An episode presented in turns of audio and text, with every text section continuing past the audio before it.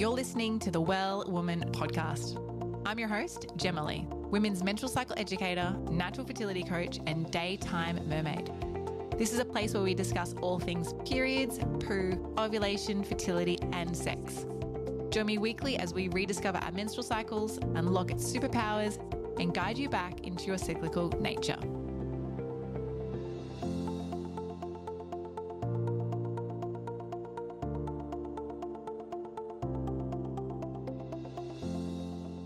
Hello, beautiful human. Welcome back to the. I think this is your fourth. Is this your fourth appearance on the podcast? I, I think know, so. We've been here a lot of the time. But thank you so much for coming back and chatting real chats about menstruation and all the things to do with your body and your cycle. I'm so grateful. Thanks for having me. Always a pleasure. Tell us, I have lots of questions, but let's kick off with where are you right now in your menstrual cycle? Like, what's the day for you today? I know we're recording this. I'm covered in like two long sleeve shirts and a puffer vest, and you're wearing a singlet. it's winter for me and it's summer for you. Where are you in your cycle? How are you enjoying out of summer? What's going on for you? Yeah, it's hot here in Toronto, Canada. It's hot. And I am on day, must be day five of my cycle, maybe four or five, I think it's starting to get lighter, thank God. Um, mm-hmm. yeah. So I'm on day four or five. Yeah. And how are you checking in? How like how you feeling, menstruating just through summertime? It feels good. It sucks being bloated. It sucks. I hate wearing tampons. I hate wearing pads, especially in the summertime. But unfortunately, those are the only um, sanitary options that I can use because I can't use IUD or I can't use a menstrual cup anymore. Mm-hmm. Sadly, because that was my favorite. Um, but yeah, it's good. You know, it sucks when you feel heavier when it's hotter in the hotter months and feeling like bloated and just kind of lower energy. For mm. me, for me during my cycle, like the actual bleeding days, I don't get a lot of symptoms for me, the week leading up to it is worse. Like the mm. premenstrual phase of my cycle is worse for me than the actual bleed. Mm. Has it always been like that for you? Yes. Yeah. Oh, okay. I get like in, insanely intense cravings. I get bloated and I get I used to get raging PMS, but I don't as much anymore because I've been taking estrogen supplements or like supplements to help detox the ex- estrogen. And that's mm. been really helping. I used to get like really sore boobs, like right after ovulation, huge and swollen and sore to the point where I couldn't lay down on them. But yep. after it started, very tender. Yeah. After taking these supplements, I haven't had that, those symptoms in a long time. Oh, that's great. I think a lot of people don't realize that you know, if something's really painful or, un- or uncomfortable, like your body's not supposed to be like that. And so there's some things you can do to support. And I love that you shared that. So you mentioned that you've kind of this has been your experience of pre, you know, leading up to your menstruation, that pre-menstrual in autumn time. Let's go right back.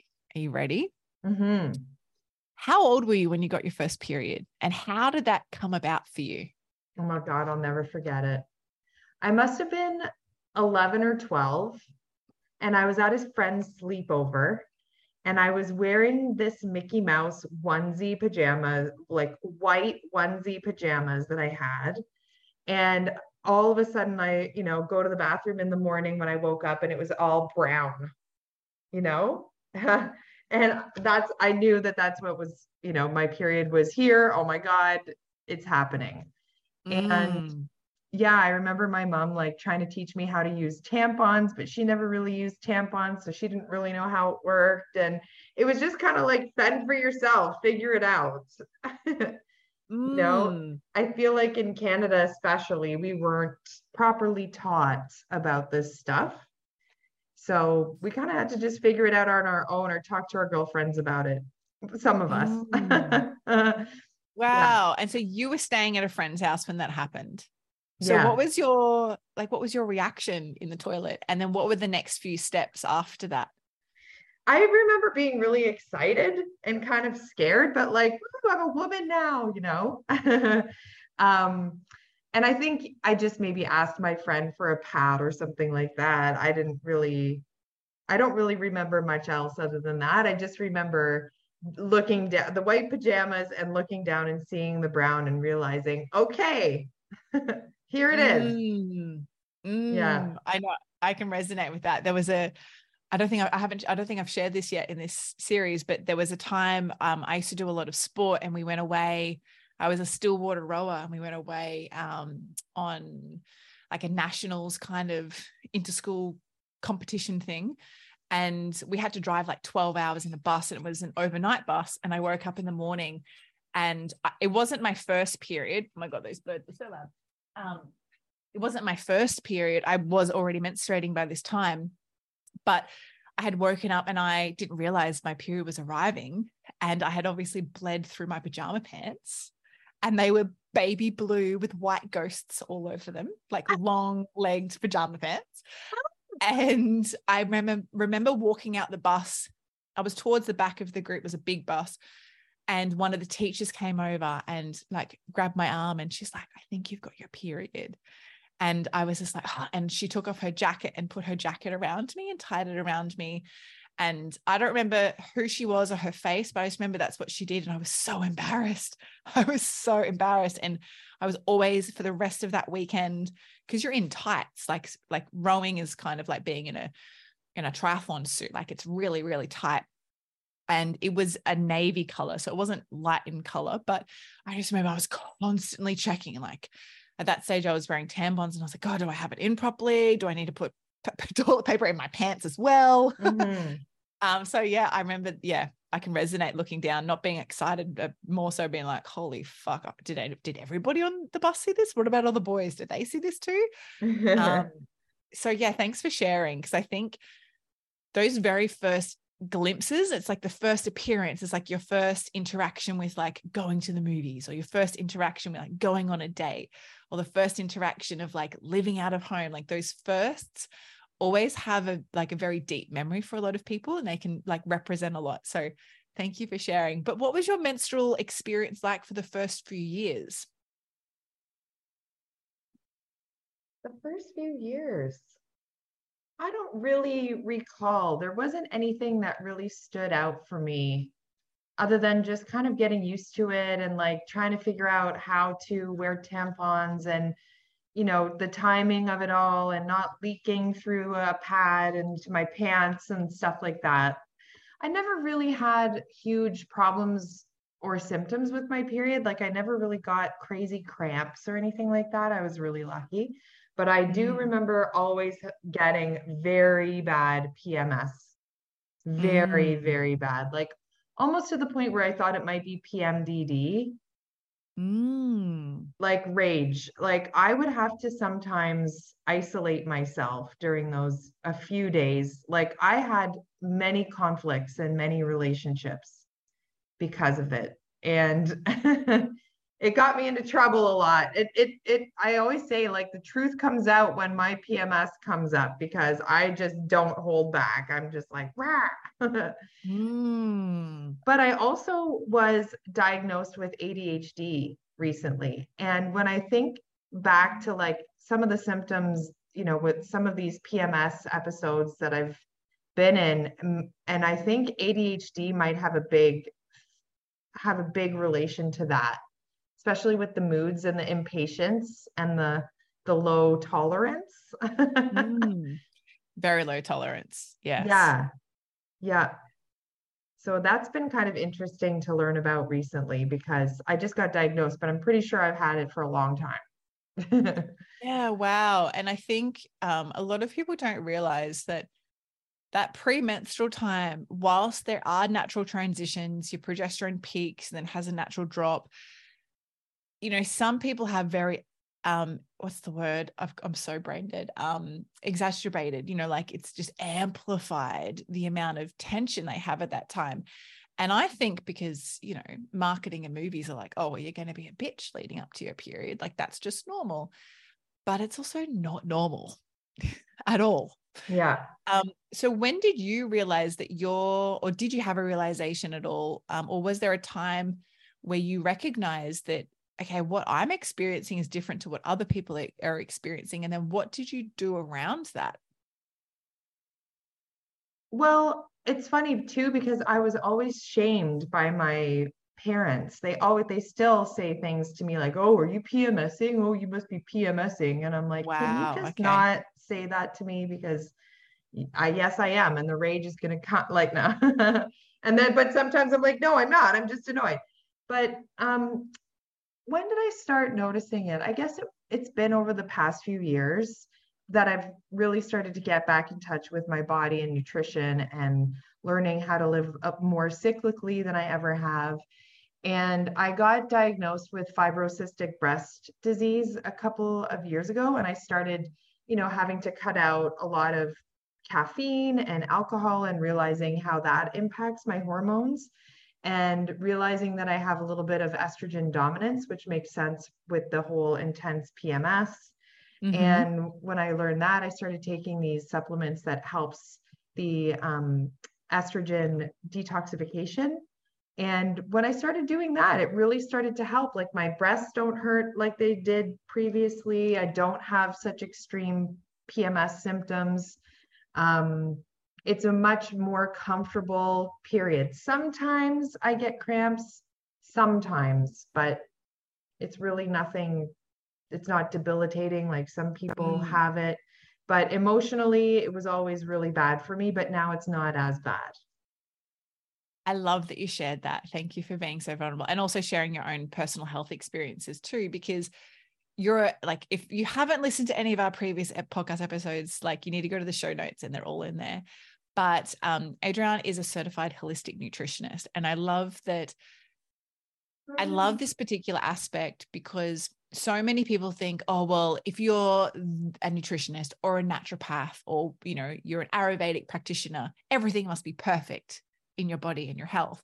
But I think it's really humbling for people to recognize that, like, we're all students of our bodies you know and every everybody's body is very different which you know and we're just trying to work out how does this thing work and how do we get it to its most optimum and for you having the background in you know being a holistic nutritionist having the knowledge about how to create change and how important little simple changes with great either herbs or supplements or food can be do you think any of your changes in your education around becoming a holistic nutritionist being a nutritionist has helped support your balance in your cycle? Definitely, yes. Especially because, like in my work, I specialize in vaginal infections. And mm. while the hormone part is a very much a part of all of that, I feel like the hormonal stuff and menstrual stuff is like a whole nother world that needs to be like full on studied. And while I my priority was to learn about the vaginal infections and the holistic nutrition and how, but now I'm starting to learn more about the hormone stuff, especially because um, I used to get recurring vaginal infections always right before my period. And mm. when I started learning about how important it is to nourish your body during the different phases of your cycle, especially during that phase right before your period, the luteal phase, I was able to manage those infections and so that they didn't come up before my period. And I know a lot of my clients struggle with recurring yeast, recurring BV, and genital herpes outbreaks, particularly before their period. So I, with the knowledge that I know now, I can help them to say, like, here's how you can support yourself during that phase of your cycle and nourish your body and learn how to slow down and do all these things so that you can support your nervous system, your immune system, and all of the things that go into these vaginal infections so that you can manage and prevent them going forward. And that has really helped me as well. I, I love that because it is all about management and nothing is permanent. A lot of people like, I did the thing and I've healed it. Now it's never going to come back, or I'm never going to experience that thing again. Like, yeah, well, let's see. Like, come back to me in six months. Yeah. Um, and I think just understanding the management is really important. So I love that you shared that. And if you do, if you're listening to this and you're like, oh, what's BV? And let's talk, I want to know more about vaginal infections. We have podcast episodes on that on the show. So make sure you go check out the show notes to link because they're really fun episodes. And I love that you openly educate and talk about this because as you said, it's such a specific area of yoni health or vaginal health that specifically needs a focus and that's where like fertility can be studied and be very specific and then menstrual health can be studied and be very specific as, as can hormones and it's impossible to know everything and that's why i think it's great that you really have honed in on this. I'd love to ask you though what are your favorite rituals around your menstrual cycle? Or do you have any things that you're like oh i can't wait for this time of my cycle because i love to do this? Um, I love allowing myself to indulge in my cravings when I get them. mm. So, like premenstrual phase, I usually get some like carby, salty, sandwichy, pizza, pasta type of cravings, burgers, you know, stuff like that. And I never, yeah. ever eat that stuff, ever. But if I crave it, I allow myself to indulge in it and just you know, kind of have my little treat and then I'm done.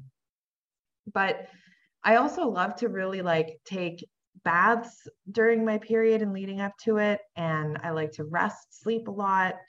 And I love to buy dark chocolate and eat dark chocolate and drink tea. And in the wintertime, I love to put like a heating pad on my on my womb, on my abdomen, you know, when I get my period. It's just so comforting. And, mm. you know, really practice a lot of self care and really slow down during that time and really just allow myself to slow down. Cause, like, we come from a hustle culture and we weren't taught how to live like this. And it was like, it was like, I grew up in like a corporate patriarchal environment that was so male dominated and it was just like you were shamed if you said anything about your period or like felt you know not great because you have your period. And it's just so wonderful to be able to embrace that and learn about it and like really listen to your body and take care of your body while you're doing this big detox because your menstrual your period is like your body is detoxing and just allowing your body to do that while supporting it as best as you can with nourishment and rest and self-care hear ye sister hear yeah. ye and i think i think a lot of people you know who might be listening to this like oh yeah it's, it's easy for you to say that just do some self-care mm-hmm. but you have to have intention for that don't you because i know you've you're a very productive woman. I know you just mentioned about you're coming from the hustle culture and we're fighting against the hustle culture or we're, you know, the hustle culture is in the mirror, you know, looking back on us like you should do more and work more and take on more clients and do this more thing. You run your own business. You love to travel. You are adventurous. You love social, being social and hanging out with people. I do, I do, do know all of this about you. And it's, you need to have intention to set self-care. So how does that work for you? Um, particularly knowing that you leading into your menstruation that you do get a little bit more triggered or a little bit more mm. agitated.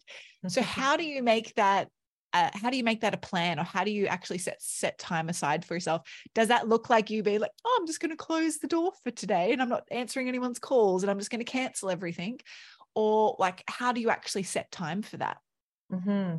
well i've got my period tracker app so I know where I'm at in my cycle and when, and I know that when my when my PMS comes, my my PMS time comes, I'm like, okay, what am I doing that weekend? or like avoid seeing my mother during that time, maybe. Who triggers Love you, mom, just not that weekend. Yeah. Um, but you know, there would there have been points where I've thought, should I like block off my calendar to not talk to clients during those days too, because I don't want them to sense any kind of impatience or anything like that from me. Um, but it's been fine. I've been able to manage it and hold it together. um, and in fact, it's so good because it takes my mind off of it when I'm helping people. It makes me feel really happy. But um, yeah, I kind of just have to be a bit mindful of my social activities during that time, especially around things that are triggering, like spending time with family, because I very easily can lose my patience very quickly. And I don't, that's not nice. That's not nice to be around. So I just, yeah, I try to avoid doing things that are triggering. But then you feel Mm. guilt. I sometimes I'll feel guilty. Like, you know, we were just talking about slowing down and allowing yourself to slow down. Like, it took me a long time to be able to be okay with that because I used to feel so guilty about, oh, I should be doing this and I should be doing that and I shouldn't be indulging in this rest and self care and relaxation, you know. But that's just old programming, my dad's voice in my mind saying, oh, you got to be always doing something. But no, actually, no. You know, as women, as people who menstruate, no, we don't always need to be doing stuff. It's okay to rest and take it Mm. easy. And if you need to take days off because you know, or some, you need to set some boundaries with some people or with yourself so that you're not, you know, snapping at people that unnecessarily, sometimes you need that, you know? I think also it helps enrich the relationship. I'm, I'm sure you've noticed with your family that when you take time away from them and at times where, plus, you know, not to mention just little sidebar, that you most often can snap easily at the people you love the most because mm-hmm. you're like, they already know who you are. So you're like, "Phew, I can just, I can be my snappy self today if I need to. So it also, there's this extra layer of permission a little bit there too. But I think it can enrich the relationship when you take time out of that at that time for yourself. It's like, hang on, I'm going to water my my garden over here so that I can come back next weekend or in two weekends time and better water this garden. And I Mhm. think that it takes a lot of self-awareness to be able to have the intelligence to do that. And also you've just given everyone listening the permission. Like it's okay to say no. Mhm. And I really believe that the people who love you the most, when you say no, they honor you for honoring yourself. And if they don't, find new family. I'm kidding, don't find new family. yeah. But, but honor your honor yourself that you're honoring you. You know, like Mhm. it's it takes hard to say no. it's hard to say no, especially to partners. Like it's I used to have to warn partners and say, "Hey, listen, like I struggle when it comes to my period time and I'm going to try to manage it as best as I can so I don't uh, project any of these things on you, but just know that there are is a window that I may not be quite myself." You know, and then they're always kind of freaked out but they appreciate you know so that they know okay if i have to hide in my little safe space it they're not going to take it personally or you know Mm. And it's great- it's great. it's great when you can take ownership of that too. It's like, hey, I'm checking in like this today. And that doesn't even, this isn't even just about PMS. This is about any type of emotion you have as a human being walking this planet, you know, having this physical bag of bones experience.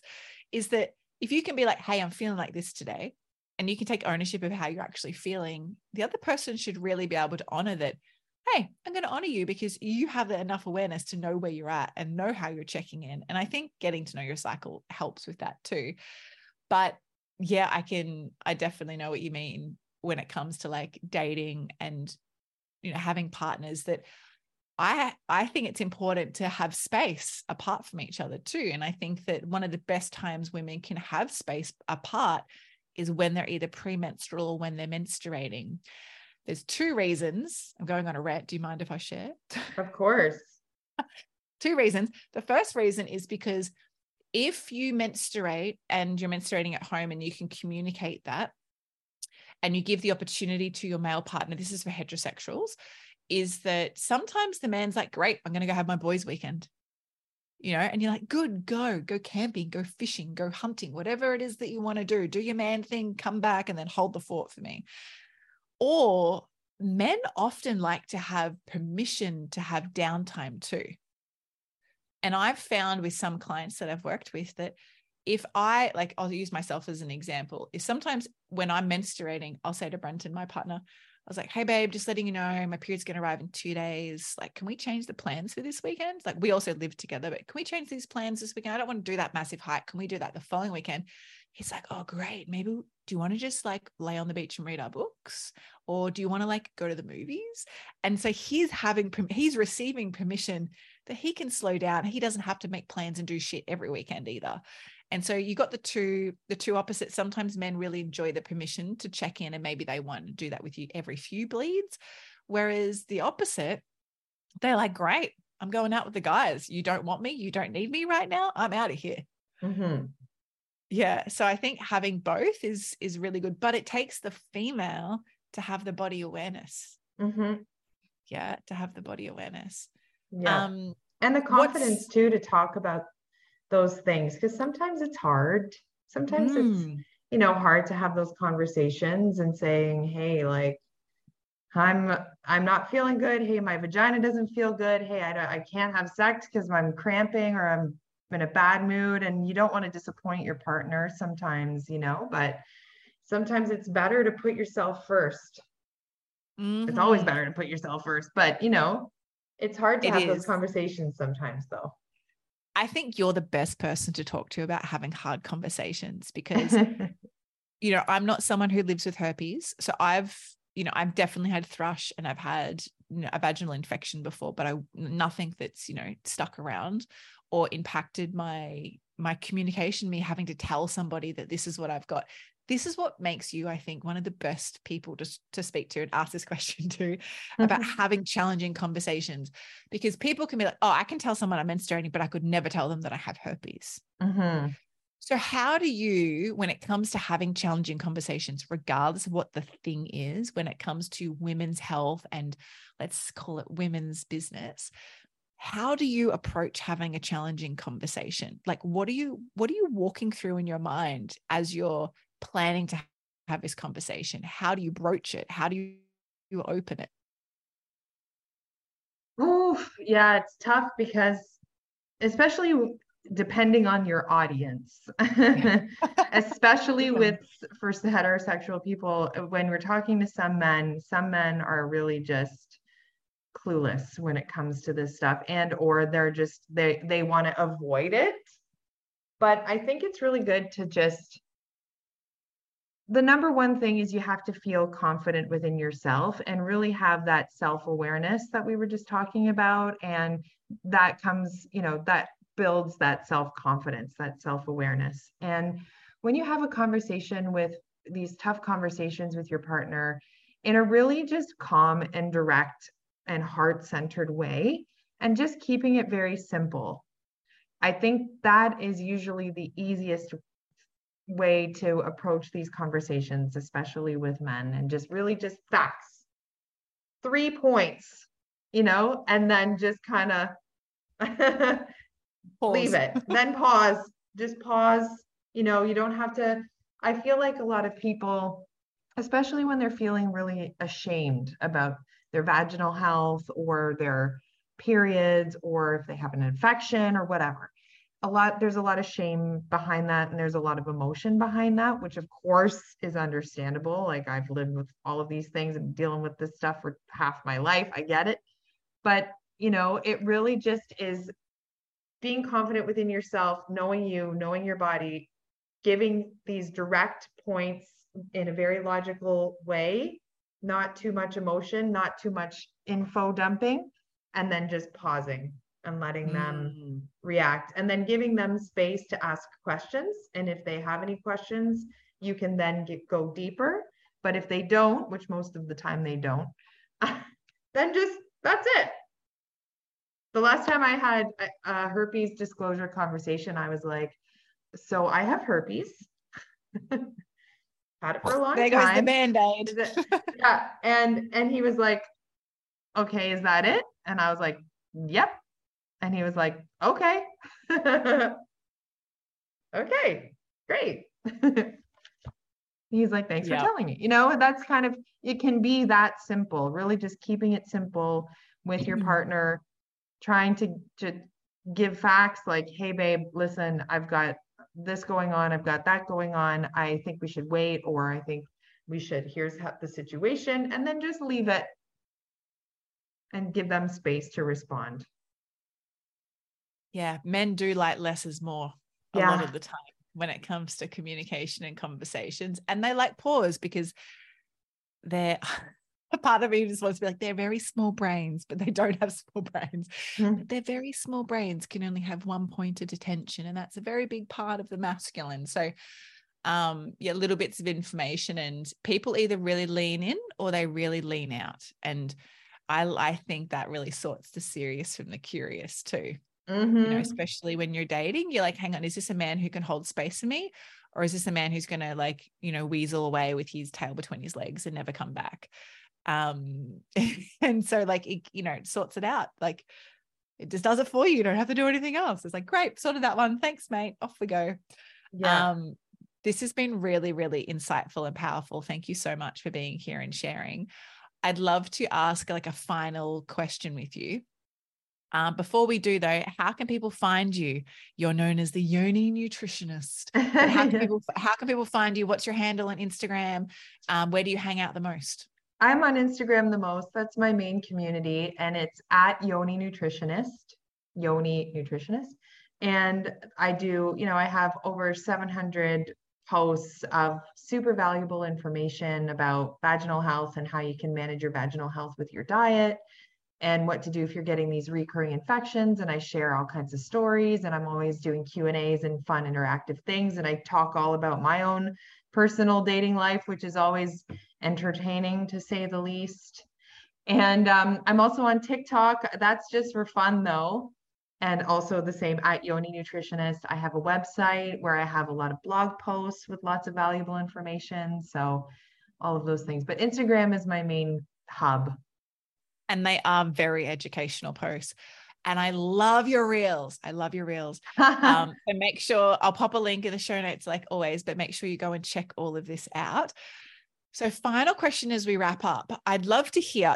Normally on the show, we ask the question, you've already answered this question before, but you know, what are three things you wish you had known when you, you know, began menstruating? But I'd love to ask you, what are your top three products in your life right now that support you with either your menstrual bleed or your menstrual cycle? Three products. Like if um, you went Um, away on a holiday, what are the three things you couldn't not take with you if you were going for two months? And if there's more, that's okay too. it's hard to knuckle it down. I would need like um some vaginal friendly wipes. I Mm. love yeah, because you know when you wake up in the morning like I don't I wear pads at night and tampons. I hate I hate them, but I can't wear menstrual cups anymore because I have an IUD and uh, my menstrual cup pulled out my IUD once without me knowing and I got pregnant accidentally. Did I ever tell you this story? I think I might have. No. Yeah. Wow. I didn't know this. hmm That was Accident- your, your Mhm. menstrual, hang on, your menstrual cup accidentally pulled out your IUD without you knowing. Yes, it's called IUD expulsion. And when you know when you menstruate, your cervix opens Yeah, And- it's softer and open, more open. Yeah. Mm. and your IUD is up in your uterus, and I didn't feel it coming out. The And I- suction. The suction, and it's a. Can I? Do we have time for me to share this? Go for it, of course. Yes. it's This is so- important. It's so crazy because my gynecologist didn't tell me about this, and I wish that they had. um, and I feel like everybody needs to know this because I got pregnant accidentally and it was the worst. Like it was so horrible. And I obviously didn't know that my IUD came out with the menstrual cup until I got pregnant. And I had to have an abortion, unfortunately, but it just wasn't possible for me to have a baby with this man that I knew for two months. Anyways, um, the reason why I know that my menstrual cup pulled it out is because once I healed from that procedure, I had to go for an X ultrasound X-ray to like figure out where the hell did the IUD go? It wasn't there. This is what my question is like, where is the IUD? Yeah, that's okay. So I was like, okay, it must have come out somehow, some way. I don't know when because I didn't feel it. Maybe it fell out because I was in Bali at the time. Maybe I was surfing and I had a hard wipeout and something happened. I don't know. The reason why I knew it was What a wipeout. I know. The reason why I knew it was my menstrual cup was because after I healed from the procedure, I got another IUD put in. And the next period I got, I was using a menstrual cup and it pulled it out again. And this time I saw it. Luckily, because at that time I had another, this was like months, months later Months past. Yep. at that time I had another partner and thank God I noticed it because it would have happened to me again. So I can't I can't use menstrual cups anymore because I have because I choose to use I I like to use an IUD as my form of birth control. I have a copper one, and I know it's not the best, but I I after that whole procedure and how awful I felt afterwards, I was like, I don't ever want to go through that again. And I would be very stressed to have sex not using birth control. So the copper is the best one for me. But I was like, okay, it's either the copper IUD or the menstrual cup. The IUDs, IUD stay in, the cup's going. I hear you. I hear yeah. you. Okay, so the question on everybody's mind is where did the first menstrual cup go? I mean, the first IUD go? In the toilet somewhere in Bali.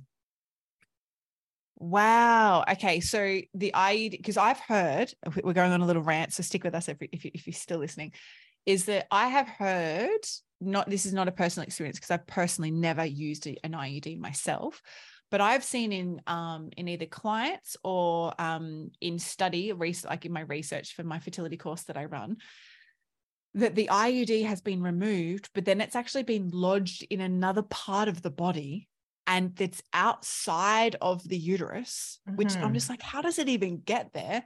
And it's been causing this woman hip pain for two years, and she doesn't realize that she her IUD is actually moved, and she thinks she's on this particular form of birth control. And instead of the because it, it, was this particular case was the hormonal IUD, so it was still leaching hormones, but she didn't even realize. And it's just like, wow. And I think what a lot of people don't realize that with menstrual cups is that the use of the menstrual cup is really important how you insert the menstrual cup and how you remove the menstrual cup. And most people don't know that you can break the seal of the menstrual cup. Now even though you break the seal there's still a little bit of suction there. So in your case breaking a seal is not going to help you you know not potentially pull the iud not to mention most women and i would say every single student that's taken my natural contraception fertility educator awareness training and any client that I've ever worked with has never known about the full function of the cervix, the face of the cervix, the the the channel or the canal of the cervix, what's in there, what it does. It's so beyond fascinating that it does open up a little bit and it's also softer. It's also a lot more plump, kind of like the softness of a rose. And yeah, those things can happen and it's apparently common because afterwards I was like on the internet googling looking up the stuff and it, it's common enough and yeah it was horrible. So that mm. that was really unfortunate. But back to your question i like to bring thanks for sharing. Yeah. So we've got vaginal we've got vaginal wipes? Vaginal wipes yes to keep everything nice and fresh down there because sometimes when you're wearing pads or tampons or whatever, you just don't feel that fresh tea tree oil also is my go-to. I I like to put mm. some tea mm. tree oil on a cotton pad and just if I'm feeling like ugh, suffocated down there, I'll just give her a little refresher. it's nice and tingly and cool. Um, and lavender oil too is really helpful for relaxation. Magnesium, is also really good. Dark chocolate. I think that's it. Something like it. cozy to wear, something comfy, cozy to wear. mm. Thank you so much for sharing. Love, love our little side tangent there. Um, I hear you on termination um, surgical experiences, having had one myself too. And for those who are listening who would really like to learn more about that and how to heal from that, I actually did a podcast episode, two part podcast episode on my experience and how what I did in that process to heal and move through that. Um, very similar experience to you and why I made that decision. And I think it's in it's really important that not I know not everywhere around the world has the opportunity for that but if you do have an opportunity and that is your is your decision you know women can have body autonomy too. And i think that how you support yourself is really important and who's helps support you too is also important. So um, i don't know what number episode that is but you can just look up abortion on my website or termination and it will come up. But Adrienne thank you so much for sharing. I love you. You're just a beautiful bundle of of joy and i'm so grateful for your um, expression of your experiences and your little side tangents and your raw honesty. So thanks for sharing with us today. Oh, my pleasure.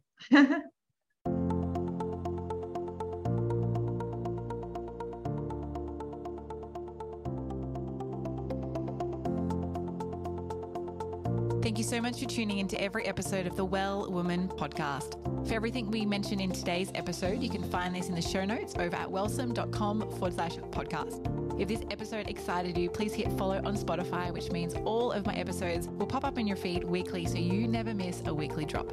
I'd love you to leave a review on Apple Podcasts too. Love this episode? Come and follow me over on Instagram at wellsome underscore Jemalee. Say hi and share what you've taken away from this episode with me. Now, is there a bestie, sister, or a friend who you know who might be fed up, frustrated, and confused with their cycles? Are they ready to join you in awakening their cyclical essence too? Well, take a screenshot of this podcast episode, share it on your socials, email it, text it, or any way you need to get it to them. So together we can all live in flow, harmony, and balance with our cycles. Now, until next time, beautiful, get connected, listen to your body, and remember body confidence all begins with living in tune with your menstrual cycle.